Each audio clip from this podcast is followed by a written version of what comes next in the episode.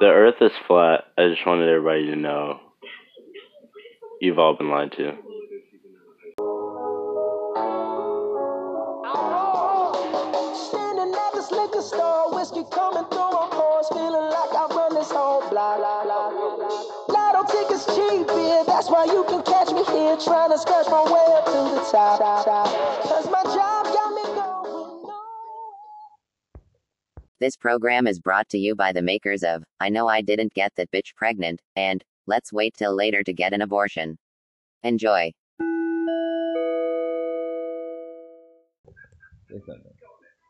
Hi.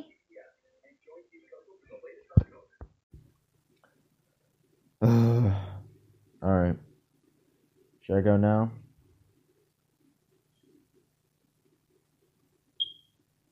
What about now? Now? Do I go now? Do do I go? Do I do I go now? All right. Well, how long do you want me to wait? How about now? Right now?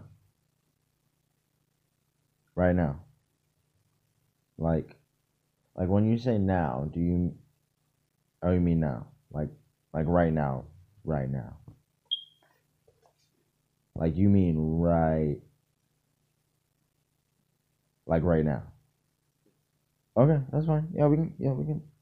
Yeah, that's not a problem. We can. We can start now. Like, yeah, like, yeah, we can start like, like, right now.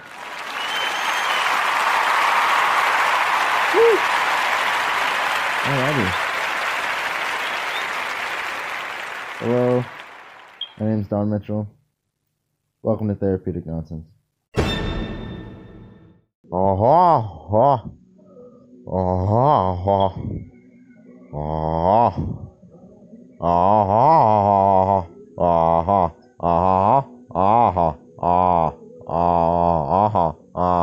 Uh, uh, uh, wow, would you look at that? It's not every day you see your grandpa's dick at a bed bath and beyond. Julio, your abuela's titties are here too. Fucking incredible. They're on sale if she wants to buy them back. Probably not though. The boobs her plastic surgeon gave her look great.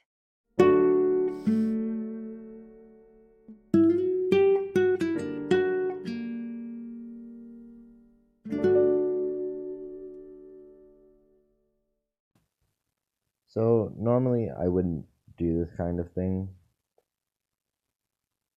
just because it's not really my not my zhuzh, if you will, uh, for lack of a better word, zhuzh. Um, but uh, for those who don't know, um, I like to consider myself a, a poet a little bit. I mean, not a little bit, a lot. I am a poet. I write. I read a lot of poetry, and I decided to share some today. Not a question. That's an actual thing. Uh, I decided to share some today.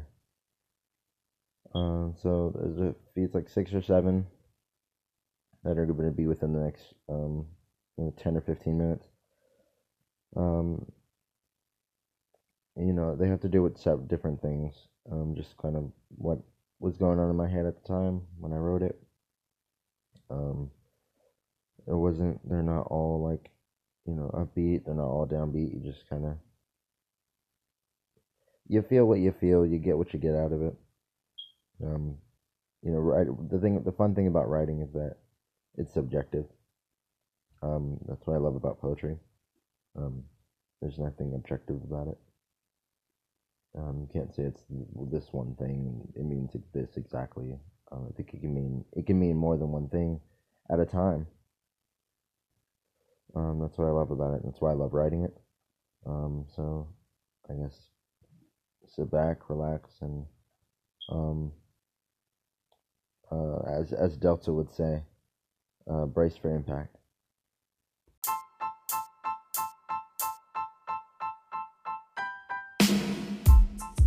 Ladies and gentlemen, the poetic paradox. In the eyes of human nature. Poignant yet positive, perfect imperfectionist, persistent I am, pushing my limits, pulling all the stops, polishing errors, powering through adversity, preparing for the future. Poise, I am still. Practice makes patient, I am still. Persevere against anything. Plan, plan, plan. Prelude to execution. Plain and simple. Price to pay. Pay the price. Play the game. Portray to convey the message. Pass it on. Press for more. Pressure meets composure. Pose for the camera. Painting a picture. Picturing me. Photograph. I am still. Paused in a moment of time. Paralyzed. Frozen. Past memories. Presently shown in history. Pain and pleasure plastered on the wall. Processing the information. Potentially learning something. Profoundly understanding. Like the pastor that preaches the sermon. Power in his words. Projection. Annunciation. Communication. People will hear and listen. Pouring out these stories. Preaching I am still. Police brutality. Pride and prejudice. Prejudice, discrimination, racism, political divide, pollution is poison, preliminary dysfunction, pre self destruction, post traumatic stress disorder. Piling of questions. Praying for answers. Who? What? When? Where? Why? Pleading for a miracle. Pleasing the rich and powerful. Placing a mark on the youth. Paving the way for children to follow. Persuaded easily. Patsy, I am still. Piecing the puzzle. Plucking all the hairs. Purging false perception. Prying out the truth. Precisely presented in my poetry. Poetry, I am still. Poem like a phoenix.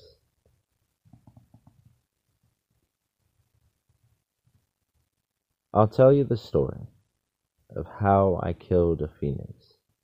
A phoenix of the brightest red and orange colors, colors that burned and flamed and lighted up the night.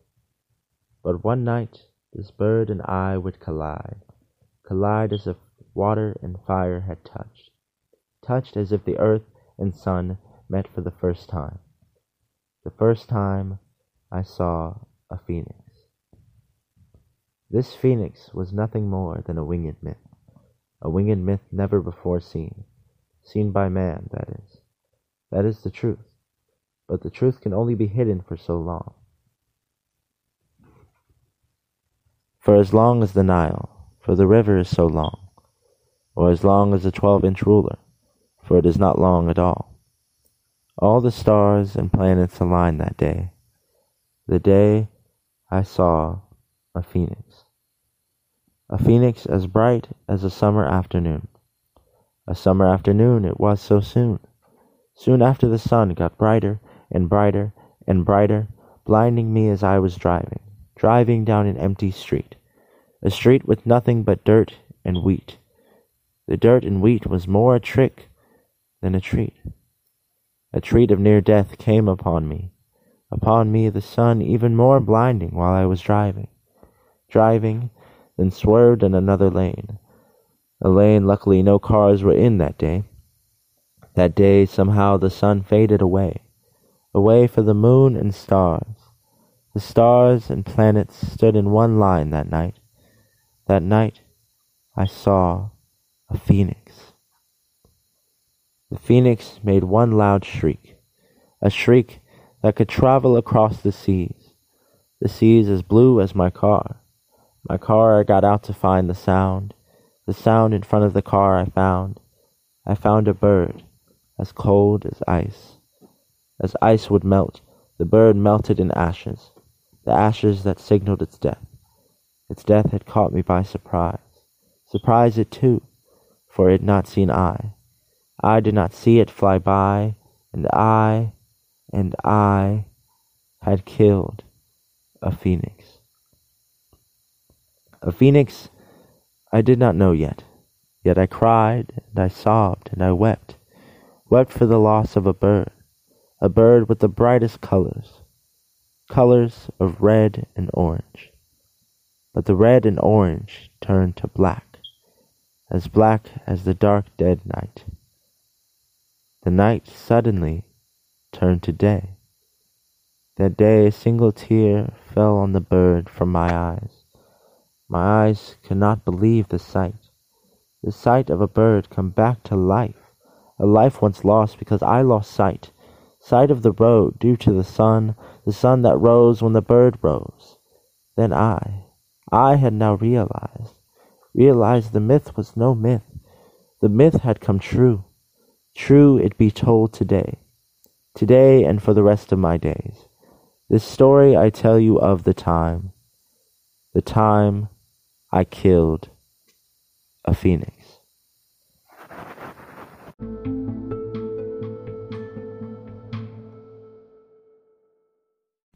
Breakfast.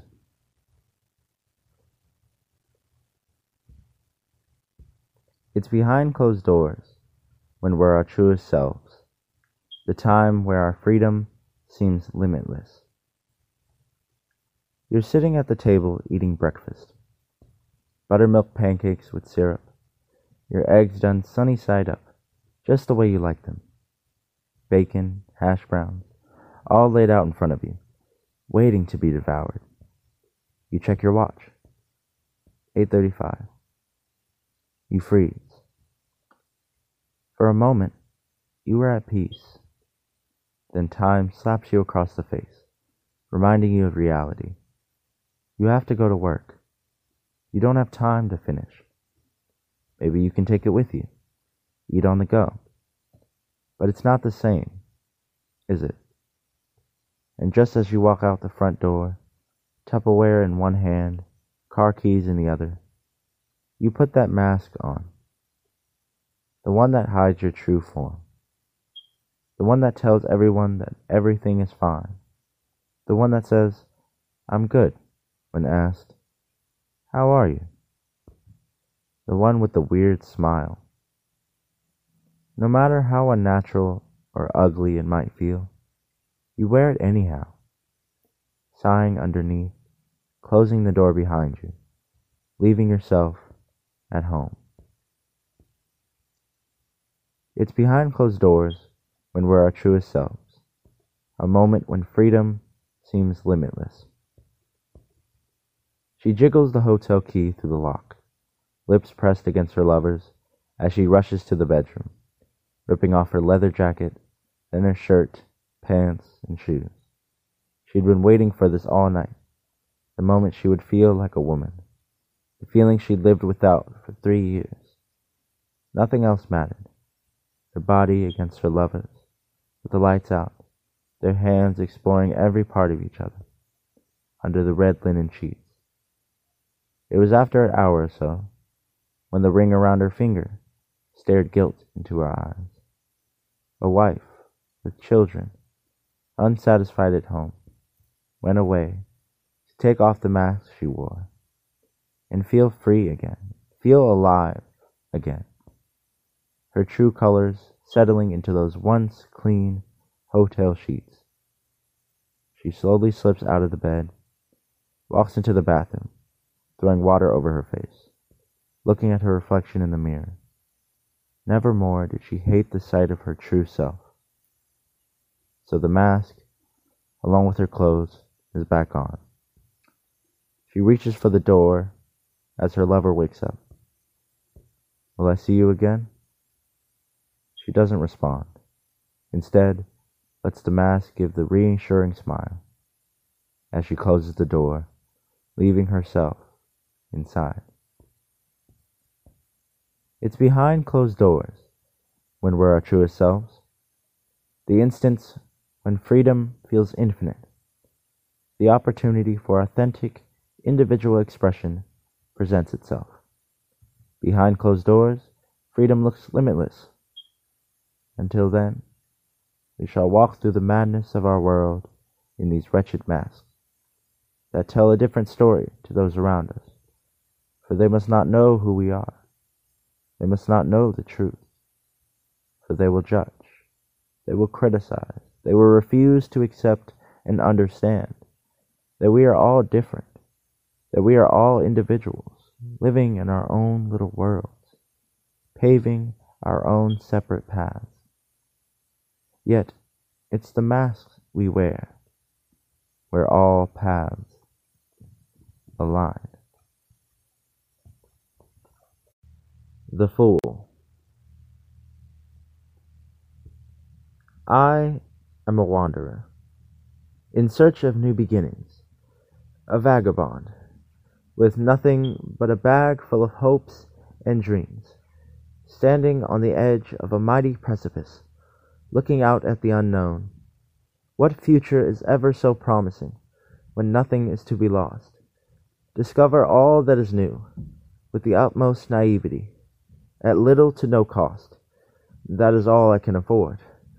Such pity for a poor man, though I see a half full glass of water in an empty wallet, an upside to tragedy, a silver lining from a series of unfortunate events.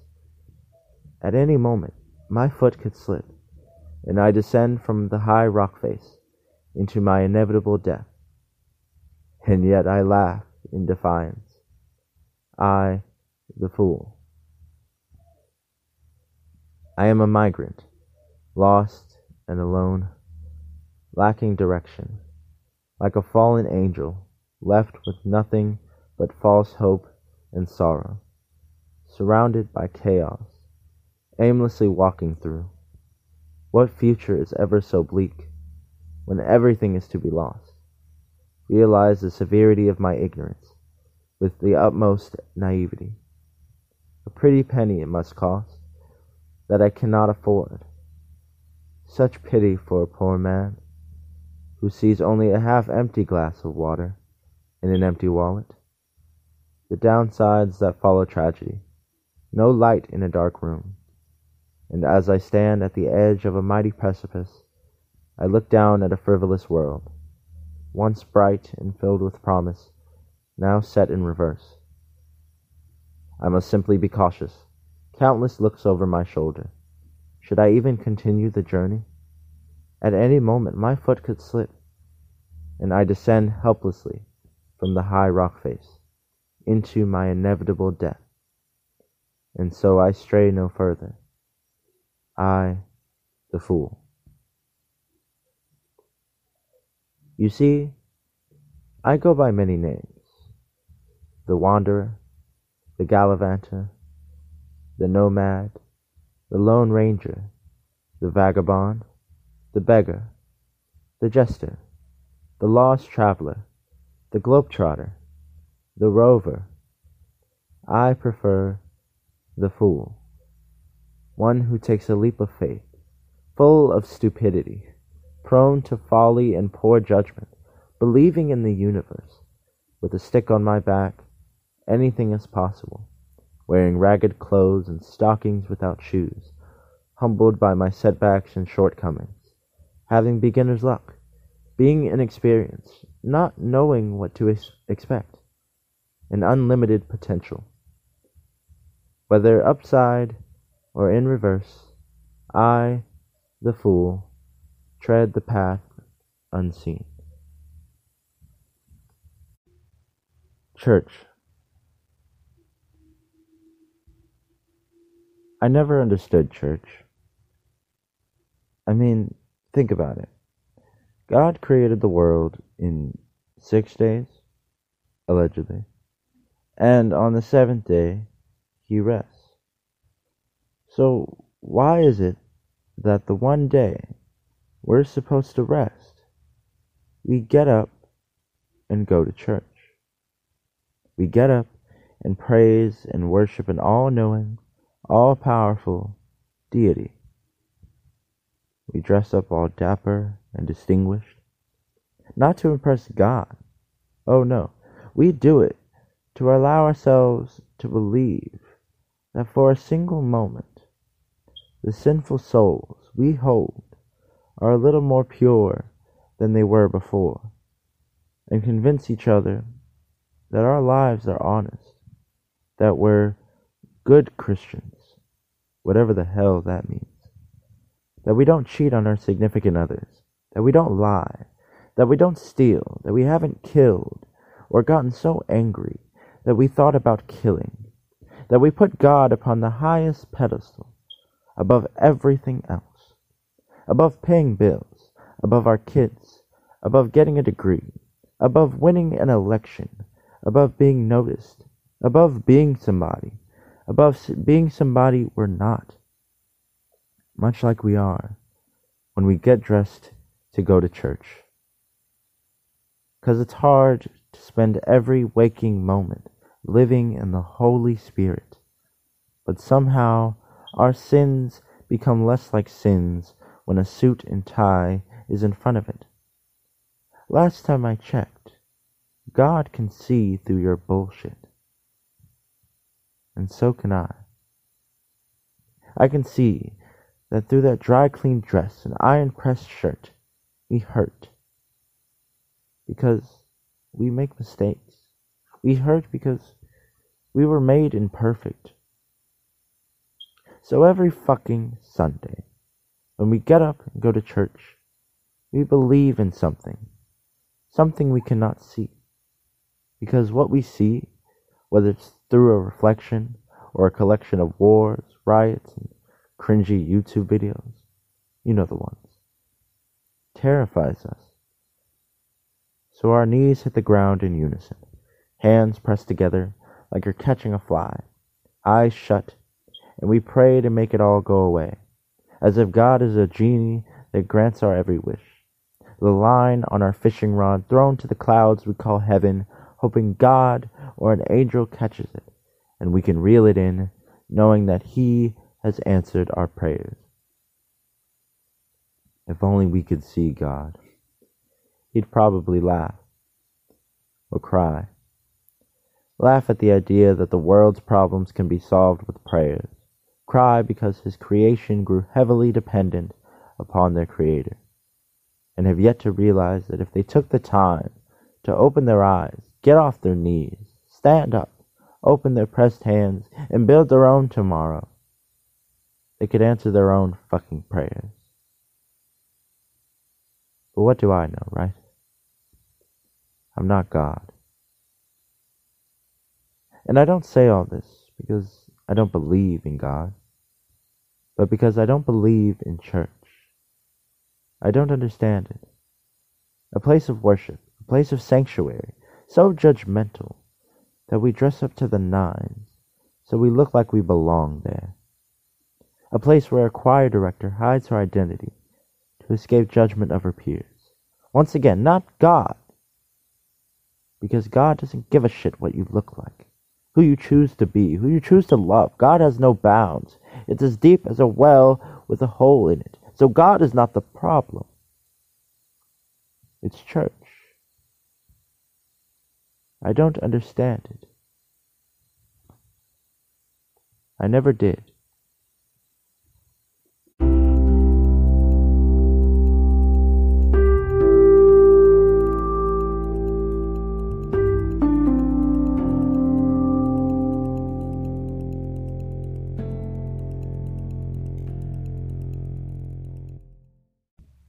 When the world turns upside down.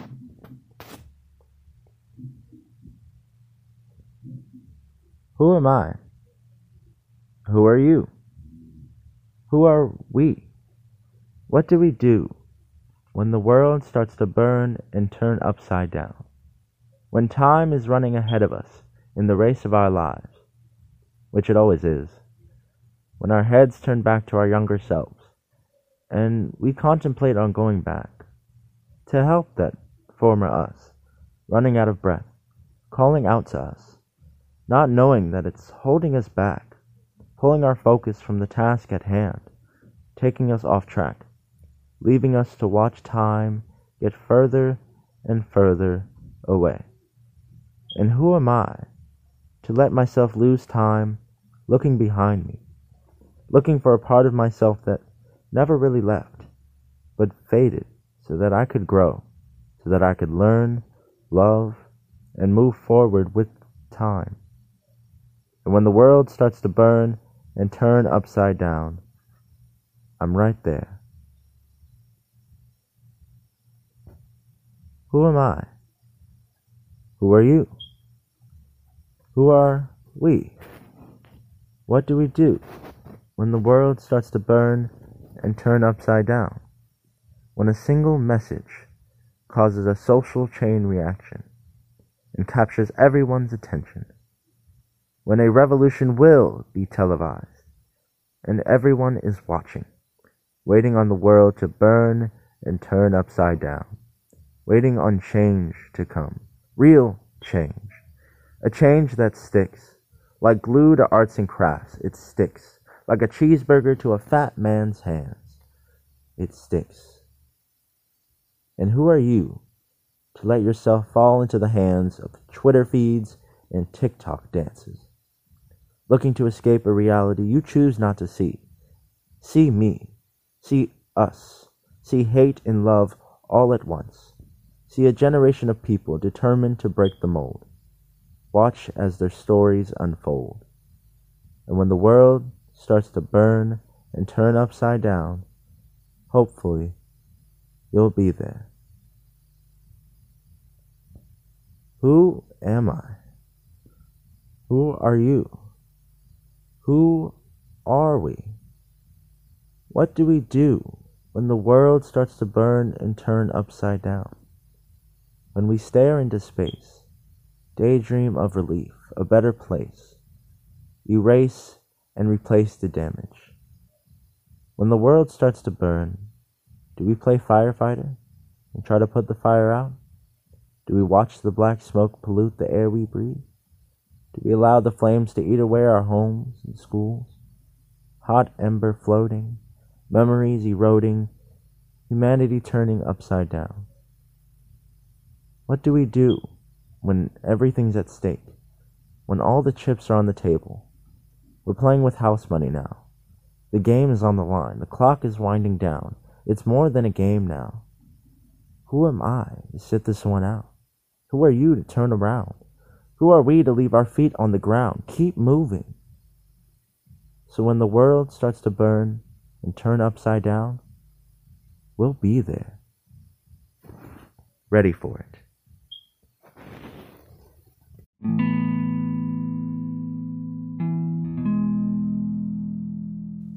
My second home. Lights, camera, action. Line by line, scene by scene, rehearsal after rehearsal, the characters' interactions, the set, the props, the costumes, the director's cuts, the blocking, singing, dancing, lights, sound, crew, curtains, starting and stopping, starting and stopping, snack breaks, water breaks, actor to actor, building relationships, forming connections, finding the internal conflict, reaching your character's objective by any tactic necessary, bringing out the character in myself, not myself in the character, all for the entertainment and enjoyment of the audience. That's my second home, all on a stage with a script.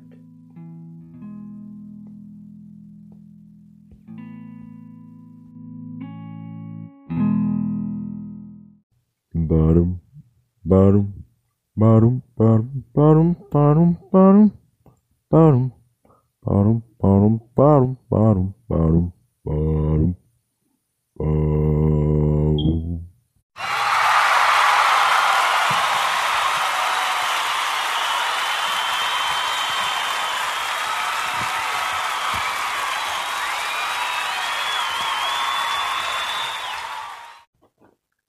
Licorice Limerick.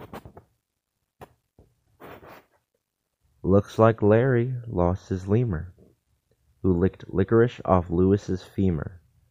Lemurs live upon tree tops, and leprechauns looting until the cops chase them with a spinning reamer.